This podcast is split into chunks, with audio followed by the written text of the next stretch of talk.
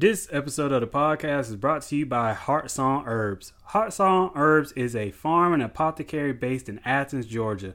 They are proudly part of a growing movement of regenerative agriculture farming that prioritizes soil health to grow beyond organic. Founder Dana Nevins produces herbal tinctures and beauty care products with the vigor and potency of plants found as they grow in the wild right outside of her door. This high quality herbal medicine is available in two ounce formulas that aid in everything from immune support to anxiety relief. Find Heartsong Herbs at various Athens retailers or online at www.heartsongherbs.com. That is www.heartsongherbs.com. This episode of the podcast is brought to you by Paper Boutique. Being part of someone's special day is getting to be part of making lasting memories. At the Paper Boutique, inspiration and passion comes from the stories and personalities of their clients. Whether it's a business party celebrating a milestone, a baby shower for someone who has waited her whole life to be called mommy, or even high school sweethearts who knew that they would be together forever. The Paper Boutique create custom invitations for any and every type of special event, including holiday parties, wedding invitations, baby announcements, and save the dates. Please visit their online store at gtrbusinesssystems.com slash paper, paper boutique or follow the link in the description below. Again, that is gtrbusinesssystems.com slash the paper boutique or follow the link in the descriptions below.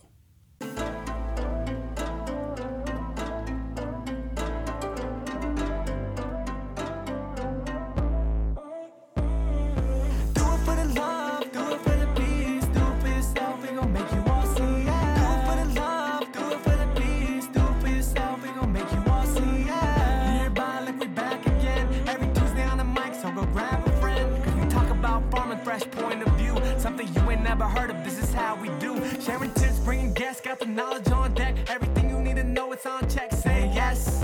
Based in Georgia, and we hoping that you tune in. Learn together, we can do this. Hello, everyone, and welcome to the Cozybear Farms podcast. I apologize for the episode coming out a little late. Had some technical difficulties the other day, but it's all fixed now, so we're ready to go. Let's get back into our vegetative propagation part of the whole propagation course. So, as I said earlier in the previous episode, that vegetative propagation is basically just the explanation of how plants can clone themselves. And so, in this part two, we're going to be talking about layering. So, if you're asking what is layering, is basically layering is basically creating a new plant from the parent plant. And one example is basically if you take a shrub that has very bendy branches, you would plant that branch into the ground, and then after a while, that branch will then create a clone of the original parent shrub, and then you can then cut that branch that you use to make that clone, and now you have a whole new plant altogether. So that is layering. This basically using the plant to create a whole new plant. Funny, it's like cloning. It's like vegetative propagation. So this is a great way to help increase your stock too if you're like a nursery person and you're trying to get more of the same kind of shrub or tree or vegetable plant just to stock up.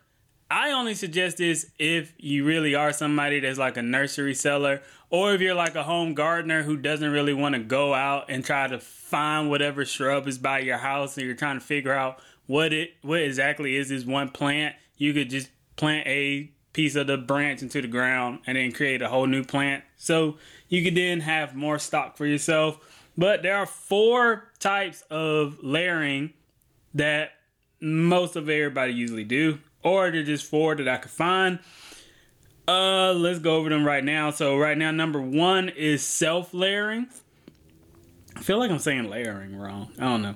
But you have self layering where some plants can naturally reproduce on their own. Plants with runners can produce plantlets along the runners that are supported by the parent plant.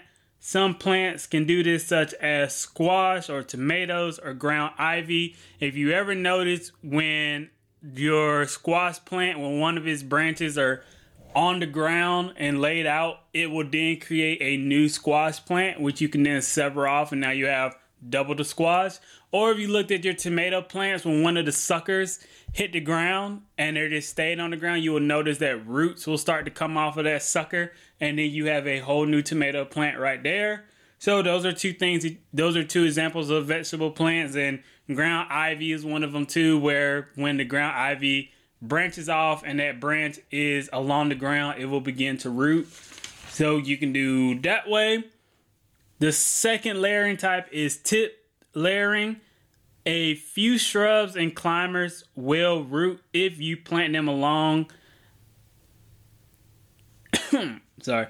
If you plant them along the arching stem into the ground. So basically, like how I described it in the beginning, you're taking that arching stem and placing it into the ground so then it will root and create a whole new plant and you would just sever that stem or branch from the new one and now you have a whole new shrub that you can mess around with.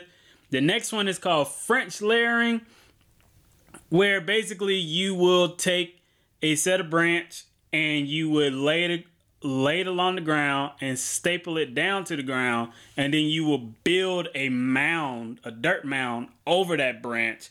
And after a while little shoots will start to shoot up from that mound. And from those little shoots you can then sever it from the main parent plant and now you have maybe five clones of that original plant which is pretty cool. I suggest that one because that one seems the easiest and the most fun.